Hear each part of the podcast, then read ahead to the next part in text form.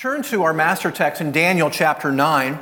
Daniel chapter 9 is our master text as we continue this series that we've been on the last several weeks. And as you're turning to Daniel chapter 9, I should probably find that myself, don't you think?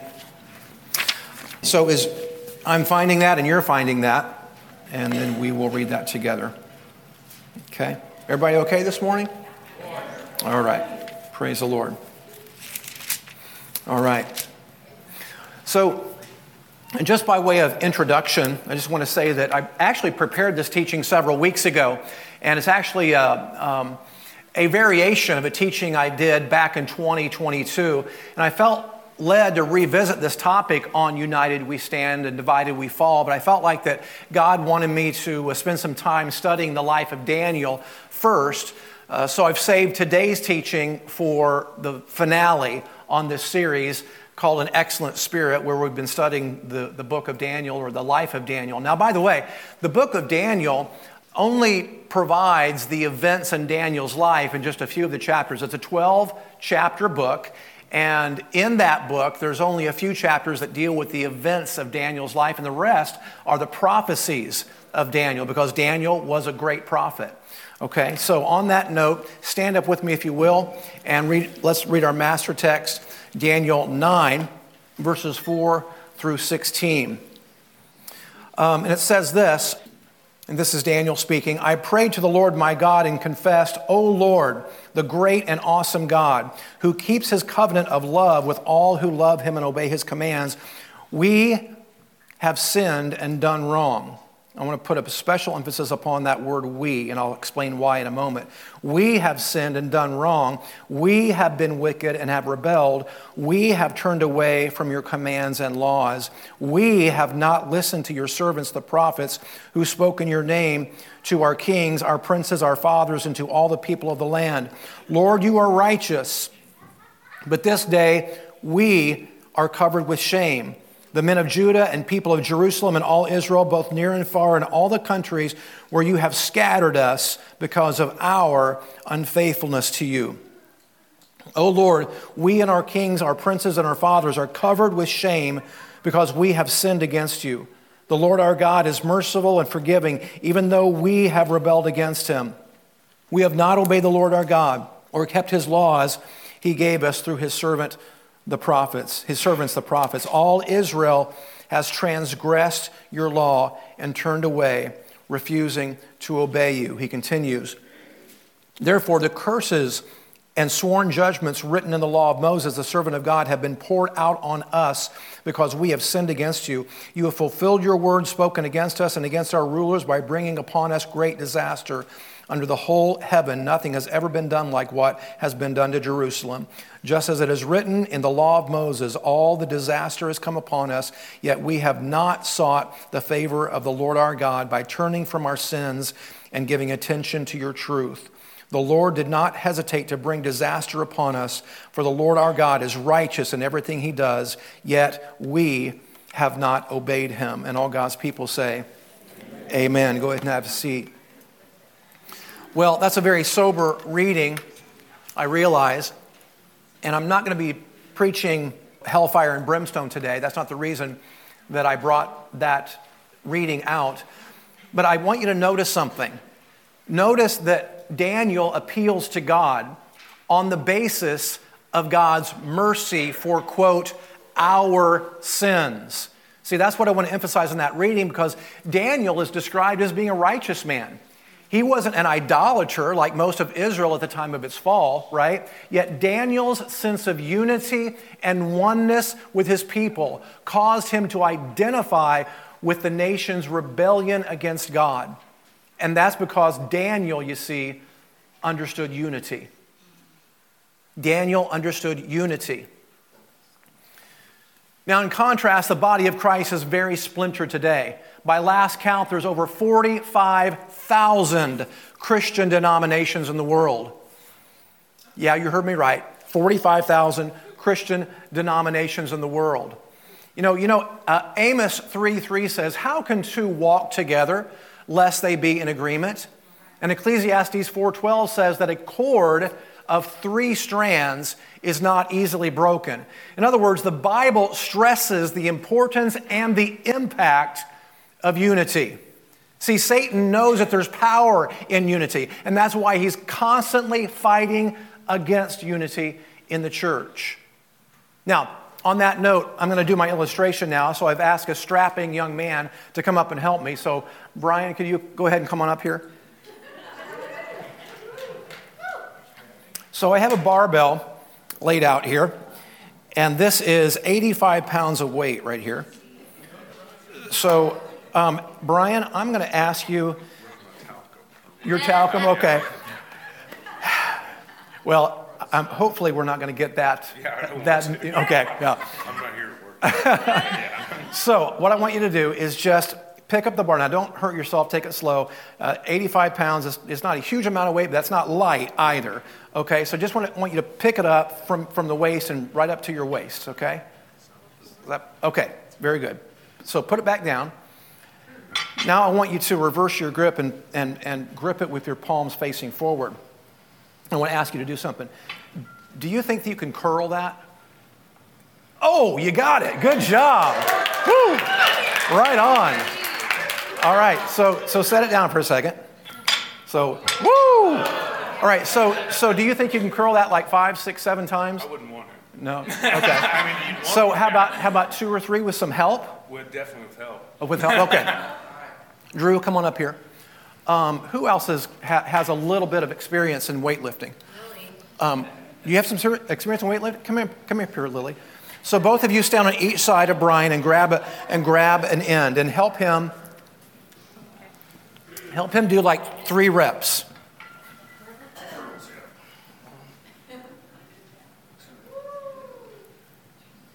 Okay, that's what that's what very good. That's all I want. So thanks guys, appreciate it. Thank you. good good teamwork. Good teamwork. All right. So hopefully that'll stay there the rest of the time. Here's my point in doing that. We do better when there's a team working together. We can do more um, collectively than we can do by ourselves, just like you saw with that illustration. Uh, Brian didn't want to attempt, even attempt like three reps with that weight. He could barely get one up, one rep, but two or three, he didn't feel so confident about that. But with some help, they accomplished three reps very easily, didn't they? Mm-hmm. So you can accomplish more together than you can by yourself. Now, on that note, I want you to understand that Satan is constantly at work trying to prevent what you saw happening right there. People working together to accomplish more.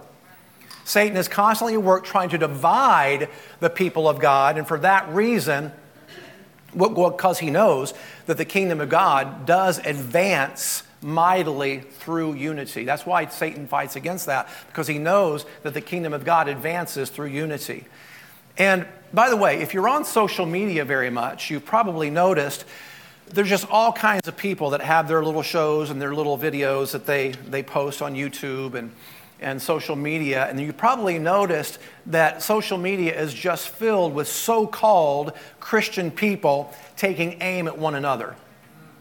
There's so much hurtful finger pointing and bashing of God's people by God's people that it just makes me want to scream sometimes. A watching world must sit back and just mock us. Now, that's not to say that there's not all out apostasy and heresy that might need to be addressed from time to time. That's not what I'm talking about here. I'm talking about Christians taking issue with one another over doctrinal issues that are not even central to the message of the cross, and then taking a statement or two out of context, like the media does, taking a statement or two out of context, and then smearing them all over the internet.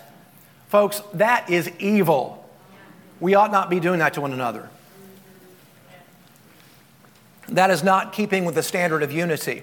So, here, I'm going to give you three key concepts this morning. And the first key concept is this we need to be endeavoring to come into agreement with one another, not looking for ways to be out of agreement with one another. Would you agree with that? So let me read that again. We need to be endeavoring to come into agreement, looking for ways to come into agreement with one another, not looking for ways to be out of agreement for goodness sake. So let me talk to you about the problem of division in the body of Christ today. And I'm going to read you several uh, passages along these lines today. We're going to visit a lot of the scripture today. So in 1 Corinthians 11, verses 17 through 18, it said, No praise to offer you, he's saying. Why? Because your gatherings do more harm than good. Ouch, that's a, that's a strong statement, isn't it? Why does he say that? First of all, he writes, I hear that when you come together as a church, there are divisions among you. Now, folks, I want you to know that God hates division. In Proverbs chapter 6, in fact, it, it, lists seven things that are an abomination to God. That means something that God intensely hates. And it says that he hates it. It's an abomination to him when people cause discord or division among the brethren. God hates it. And by the way, there may be some peripheral doctrinal points that we may never see eye to eye on. But if we can still agree on the centrality of our faith in Jesus Christ as the Son of God, who died for our sins, and who raised on the third day, and who is the only way to the Father, then, folks, we're brethren. Okay? Thus, we should heed Ephesians 4 3, which says, Make every effort, there's effort here, make every effort to keep the unity of the Spirit through the bond of peace. You know, the fact that Christians divide themselves up into little doctrinal camps over issues that are not even central to our faith is evidence that we've not yet reached full stature in Christ, nor the unity that Ephesians 4 and other places in the Bible talks about. So let me give you a few more readings along those lines. 1 Corinthians 1:10. And by the way, a lot of these readings you're going to find from the book of 1 Corinthians because the Corinthian church was a very immature church in a lot of ways. They thought they were very spiritual because of all the spiritual experiences they were having, but they were immature in the sense that there were divisions among them. So let's read a little bit more from 1 Corinthians, this time in, in 1:10. I appeal to you, brothers, in the name of our Lord Jesus Christ, that all of you agree together so that there may be no divisions among you and that you may be united in mind and conviction. Here's another one 1 Corinthians 3, verses 1 through 4, a little bit of a longer one here. Dear brothers and sisters, when I was with you, I couldn't talk to you as I would to spiritual people. Hmm. Ouch. I had to talk as though you belonged to this world or as though you were infants in Christ. I had to feed you with milk, not with solid food, because you weren't ready for anything stronger. And you still aren't ready, for you are still controlled by your sinful nature. You are jealous of one another and quarrel with each other. Doesn't that prove you are controlled by your sinful nature? Aren't you living like people of the world? When one of you says, I follow, I'm a follower of Paul, another says, I follow Apollos, Aren't you acting just like people of the world? Paul did not mince words on this issue. So, in essence, Paul is saying this don't assume that you're spiritually mature when you divide yourself into these little camps. As soon as we do that, as a matter of fact, it proves that we're still very spiritually immature. And not just immature, but in fact, according to the text, worldly worldly. Now, we, we think of worldliness in terms much different than this as a church. We think of worldliness as sexual immorality, you know, maybe alcohol abuse, or, you know, there's all these pictures that people have of these, you know, more obvious things when we think of worldly. But Paul says if you're divided, you're worldly. Amen. So, I want to talk about unity in the church now. We've talked about division within the church, but let's transition to the positive and talk about unity. Well, Romans 14:1 says, and this is also written by the Apostle Paul when writing to the Roman church, he said, Accept him whose faith is weak. without passing judgment on his opinions. So, what the Apostle Paul is saying here is that we need to accept one another without judgment. See, Paul continues his discourse, if you read all of Romans 14, Paul continues his discourse by addressing the factions that were in the church during his day, such as people who uh, observed various food restrictions versus people who believed it was okay to eat anything, and people who observed various holy days with those who believed and practiced that every day was the same before God. So, Paul's message was that each person does what he or she does out of regard for God and to honor him, regardless of what camp they were in on those issues. Now, perhaps a certain position does lack knowledge, and Paul is certainly implying that with, uh, when he addressed the Romans here. But the, his, his primary point in Romans 14, again, if you read the entire context of that, his primary point was that if unity if unity among the saints isn't our highest priority, then we've greatly erred. I'm going to say that again. If unity among the saints is not our highest priority, we have greatly erred. So let's look at more of Paul's instructions from Romans 14. Okay, so in verse 3, it says, uh, The one who eats everything must not belittle the one who does not. And the one who does not eat everything must not judge the one who does, for God has accepted him. Who are you to judge someone else's servant? To his own master he stands or falls, and he will stand, for the Lord is able to make him stand. So, on some of these peripheral doctrinal things that we make such a big deal of, God says, hey, it's not that much of a big deal to me if you just walk in unity, is essentially what he's saying. Now, Paul doesn't stop there, though. As if to drive home his point, with jackhammer like repetition and force, he continues uh, his discourse here. In verse 10, he says, Why then do you judge your brother? Or why do you belittle your brother? For we will all stand before God's judgment seat. It is written, As surely as I live, says the Lord, every knee will bow before me, every tongue will confess to God. So then, each of us will give an account of himself to God. Therefore, let us stop judging one another. So, at this point in the reading, we can kind of sit back, I guess, and breathe a sigh of relief that the Holy Spirit, through the Apostle Paul, is done pointing out our arrogant judgments of one another, but not so fast. Paul hasn't laid down his jackhammer just yet. His uh, forceful instruction continues right into the next chapter, in chapter 15. He says in verse 19 in Romans 14, then we'll read uh, his discourse in chapter 15. So then, let us pursue what leads to peace and mutual edification. So, right into verse or chapter 15, he continues We who are strong ought to bear with the shortcomings of the weak and not to please ourselves.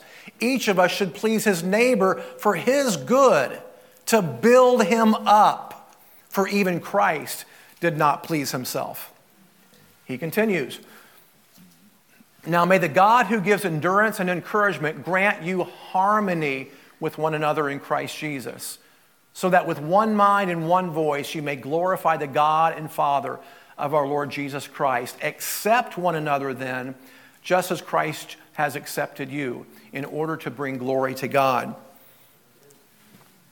Well, folks, listen to me. At the end of the day, therefore, it's not even about who speaks in tongues and who doesn't, as an example, or who prophesies and who doesn't, as an example. Because Jesus prayed in John chapter 17 that his followers would be one, just as the Father and Son are one. As a matter of fact, he mentions that unity in that prayer in John 17 five times.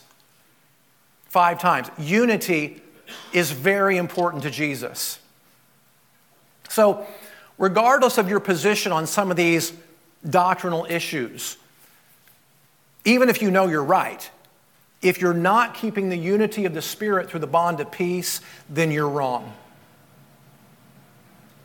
I feel like I need to say that again. When it comes to some of these peripheral issues that we take exception with each other over, sometimes. And even if you know you're right, if you're not keeping the unity of the Spirit through the bond of peace, then you're wrong. You played right into the devil's hands, and he's having a good laugh at your expense. Folks, Satan knows that one of the most effective weapons that he uses against the church successfully over and over and over again because people fall for his tactics every time almost is the tactic of division. See, if we've given in to his divisive suggestions and distanced ourselves from our brethren over, over doctrinal disagreements that are peripheral and not central to our faith, then we've been seduced by a dark spirit of pride and division, and God cannot fully bless those who operate that way. As a matter of fact, he says in various places that God resists the proud, but gives grace to the humble. Now, let me clarify something. I want to clarify that this unity that I'm speaking of is for those who are truly in the faith and who are endeavoring to please God to the best of their ability and according to the Word of God. We should not feel obligated, however, to align ourselves with people who purposefully twist ignore, and manipulate the scriptures for their own selfish and sinful desires. As a matter of fact, the Bible tells us in various places to be very cautious about even fellowshipping with people like that.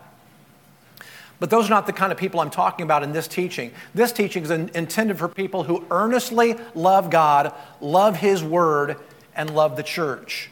Praise the Lord. So here's my second key concept for this morning, and this is in your notes. You can fill in the, fill in the blanks here in your notes we'd better be careful how we treat God's church because God's church is his bride. And to it, he has given a special place of protection and honor. Don't you husbands and wives, especially you husbands, have like a, a jealous protection over your wives? That's the way God is for, toward his church.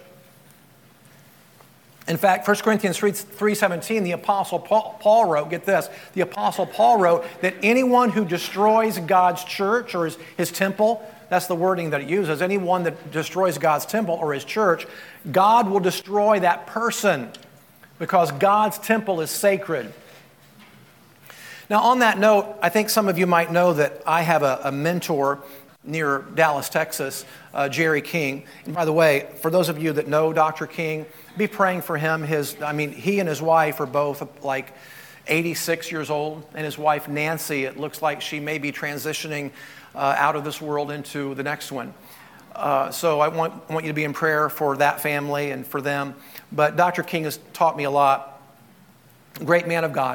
And he told me a story once about uh, a man who was kind of a big deal in the entertainment world in terms of um, he was kind of a behind the scenes guy. So he worked with sound and audio and av stuff. And uh, he worked with a lot of big names. And then he got saved.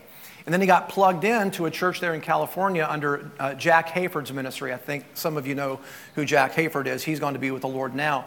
Uh, but this man served alongside Jack Hayford for a number of years. And then something happened. There was a disagreement or something. And this man, whose name was Billy, um, he took off and uh, left that church and abandoned uh, Pastor Hayford and be- began to talk about that church and Jack Hayford very, very negatively to a lot of people and spreading a lot of junk out in the community and gossiping and slandering Pastor Hayford and that ministry for a couple years, I guess it was. I don't know the time frame. Uh, but uh, eventually, what happened was this, this man, Billy, um, approached Dr. King and, and they were having a conversation. Dr. King knew him pretty well. And he said, Hey, I want to show you something on my skin. I don't know what this is. And, and he showed them his little, this little place on his skin. And Dr. King said, You know, I, I'm not a medical doctor, but that looks like skin cancer to me. So I, I'd like you to go get that checked out. And indeed, it was skin cancer, and it was very serious. Well, to make a long story short, he eventually reconciled with Jack Hayford, and Jack Hayford was gracious enough to, to re implement him back into ministry. But the, the damage had already been done where his body was concerned, and the cancer continued to progress. And Dr. King was praying for Billy, and Dr. King told me that he felt like the Holy Spirit said to him, Don't bother praying because I'm calling him home. Now, that may violate some of our theology a little bit, and I'm not sure it's God that struck him with cancer. I can't really reconcile that, but I can say, if we read the book of Job, that God may have removed his hand of protection and blessing off of him so that the devil had access to him. We can read that in the New Testament, where the Apostle Paul said that uh, there's a, a certain man that he was talking about who said, I have turned him over to Satan for the destruction of his body so that his soul may be saved. And in the case of Billy, it looked like that judgment had already been pronounced. Now, thank God, I, I believe Billy's in heaven today. He was, uh, he was reconciled to Pastor Hayford. But you don't mess with God's church, is the whole point. We'd better be careful how we talk about one another and act toward one another. Because if we're not building one another up, but rather tearing each other down, God's hand may very well be against us. That's very serious, folks very serious. So I want you to know, I'm going to talk about here in a minute what are the things that threaten to divide us. But before I list some things, I want you to know, folks, that there is a satanic force in the world that's working to keep people angry and divided at one another. So, what are some of those things that threaten the unity in our, in our church and all churches? Well, first of all, political ideologies. Now, let me make a statement here. I have very strong convictions about certain political positions. And you you all know what those are. I've preached on that before. But if we see a few political things a little bit differently, it should not be something that divides us. And honestly, some of these things that threaten to divide us where political ideology is concerned. You know, when COVID hit, I saw people in the church get divided about COVID, about whether to mask or not to mask, uh, whether to social distance or not social distance. This was a big point of contention in the church, whether to vaccine or not vaccine, right? And, and today I'm, I'm seeing just so much division in the church over these peripheral issues that don't amount to a hill of beans, honestly, when, when it comes down to brass tacks, as they say, such as flat earth. Okay? Now, listen, I'm, I'm going to try my best not to say much about that. But there, there's more and more people that are believing that we live on a disk. If you believe that, great, okay? I'm not gonna, I'm not gonna fight you on that. Because why? Because it's not worth it. I mean, who cares? If you wanna believe that, fine. I have my position on that. I hope you will respect that. Okay? It doesn't matter. Okay? It doesn't matter. Um, and, and since we just got out of the holidays, I'm seeing people in the church get divided over how we celebrate Christmas or whether to celebrate it or not. And people are getting divided over this. I mean, this, there's just so many things out there now that are threatening the, the unity in the church of Jesus Christ. And it's very sad and tragic. It's satanic, is what it is. Don't give in to that stuff. That these side issues, hey, if you want to not celebrate Christmas, God bless you. I hope you'll be okay if I do. Okay? Just, right? Okay? Um, how about some other ones? Doctrinal persuasions. Now, man, we could go off on this for a while. Um, doctrinal persuasions. This is why, by the way, we have over 45,000 Christian denominations in the world today. Now, I want to say this, though. Some denominations have indeed gone completely off the rails and are not even practicing biblical Christianity anymore. The one half of the recently split Methodist denomination comes to mind.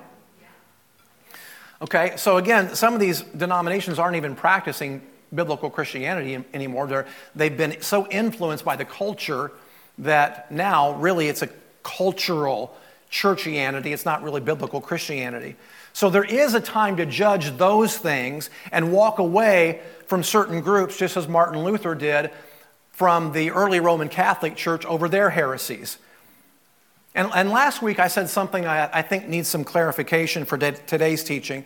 Last week I said that you don't have to sit in judgment over your spiritual leaders because God is doing that, if you remember that. But I want to make some clarification about that um, as it pertains to this teaching. Um, what I really meant by that, and maybe I should have given more clarification when I said that, but I want to give you that clarification now. What, I was, what I'm really uh, talking about is nitpicking every little thing like some people tend to do. Okay? I think some people believe that they have a ministry of nitpicking. That's not a spiritual gift. That's not a spiritual fruit. That's not in the Bible. And boy, I've had people do it to me over the years. I mean, nitpicking over the really the silliest things. Like I had, there was one family here many years ago that was very nitpicky over the fact that I'm bivocational and I work outside of the ministry um, while being a pastor. And this, this person was very hard on me that I actually am bivocational, like the Apostle Paul was, by the way. The Apostle Paul was bivocational. If you didn't know that, he had, had a tent making business that helped to support his ministry.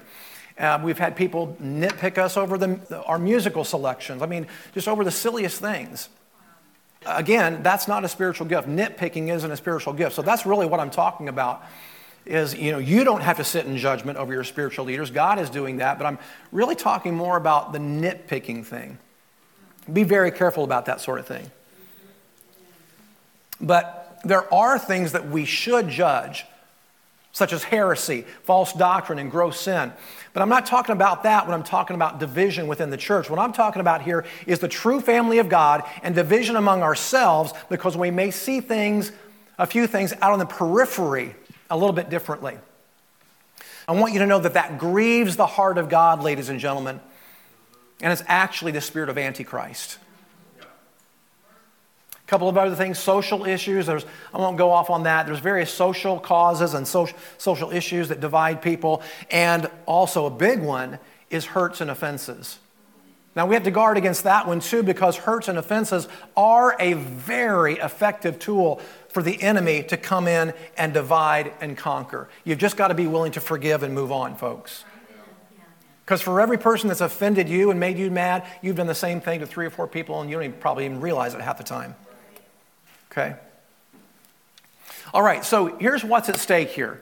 What's at stake is the credibility of the gospel the credibility of the gospel. John 3, uh, 13 35 says, By this everyone will know that you are my disciples if you love one another.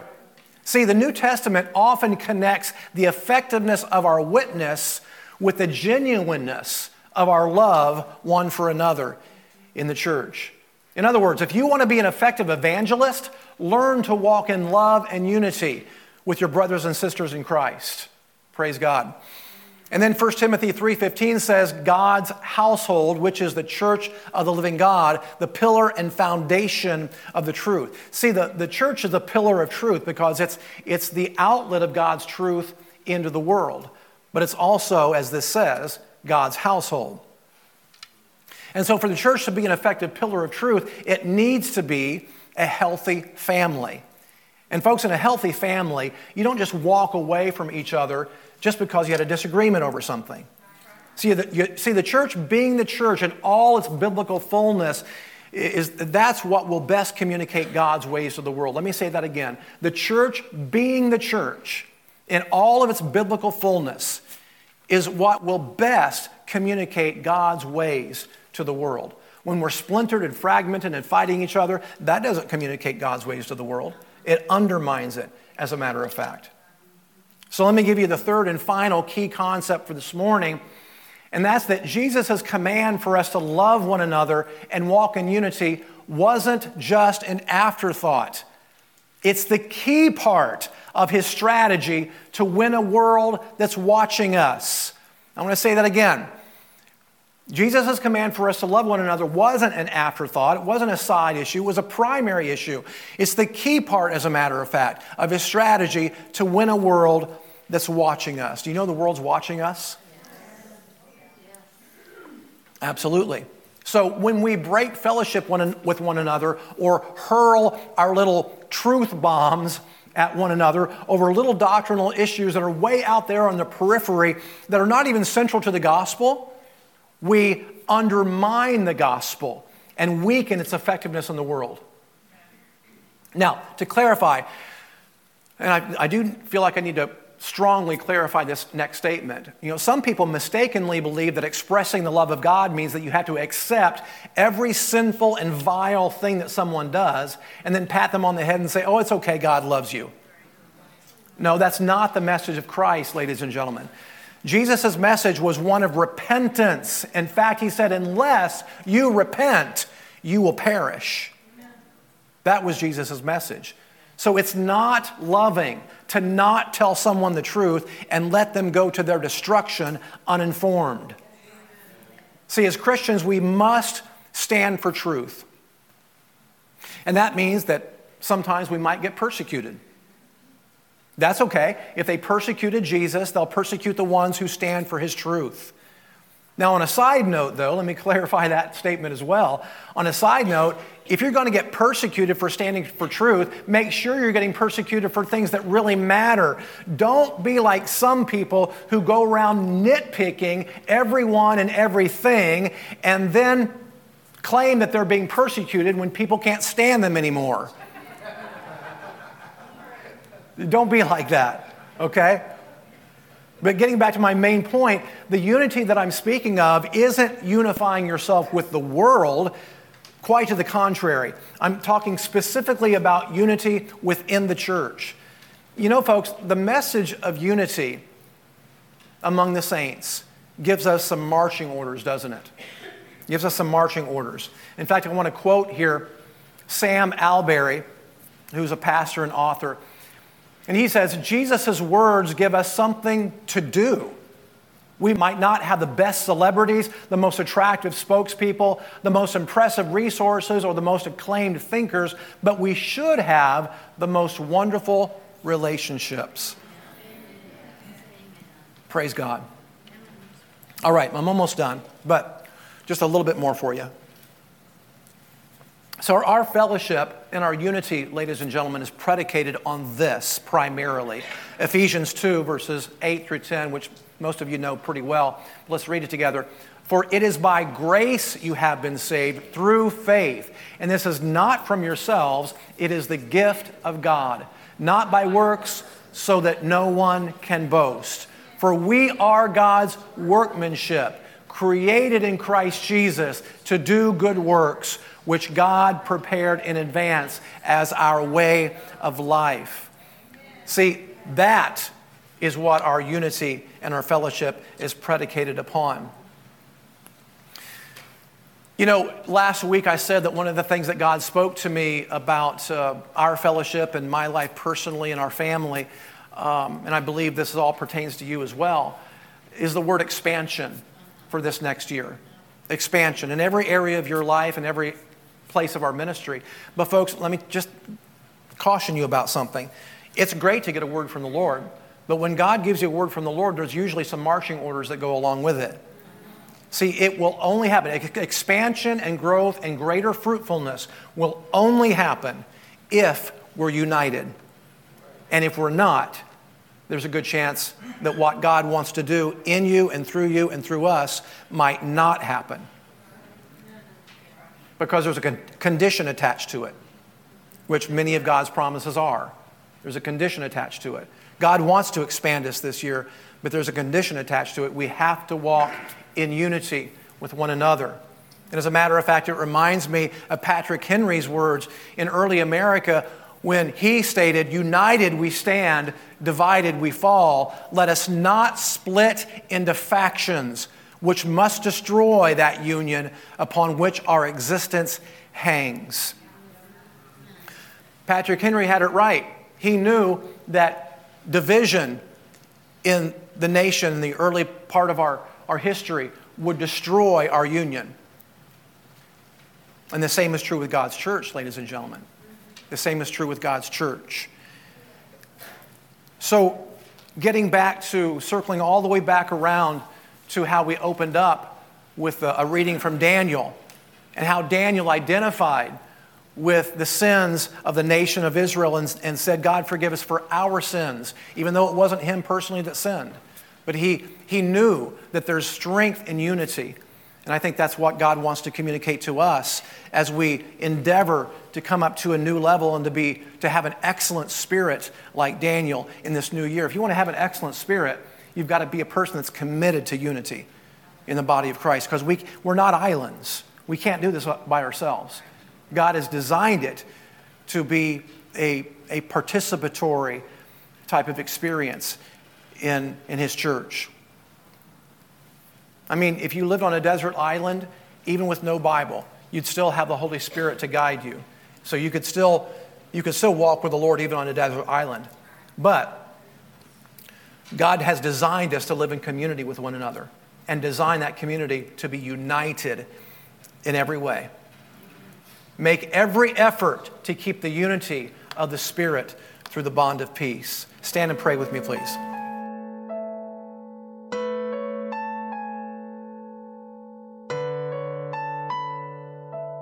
You've been listening to the teaching ministry of Pastor Andy Robbins and Blessed Life Fellowship. For more teaching and ministry resources, go to the church website at www.blessedlifefellowship.org. Thanks for listening, and may God's grace and favor shine on you.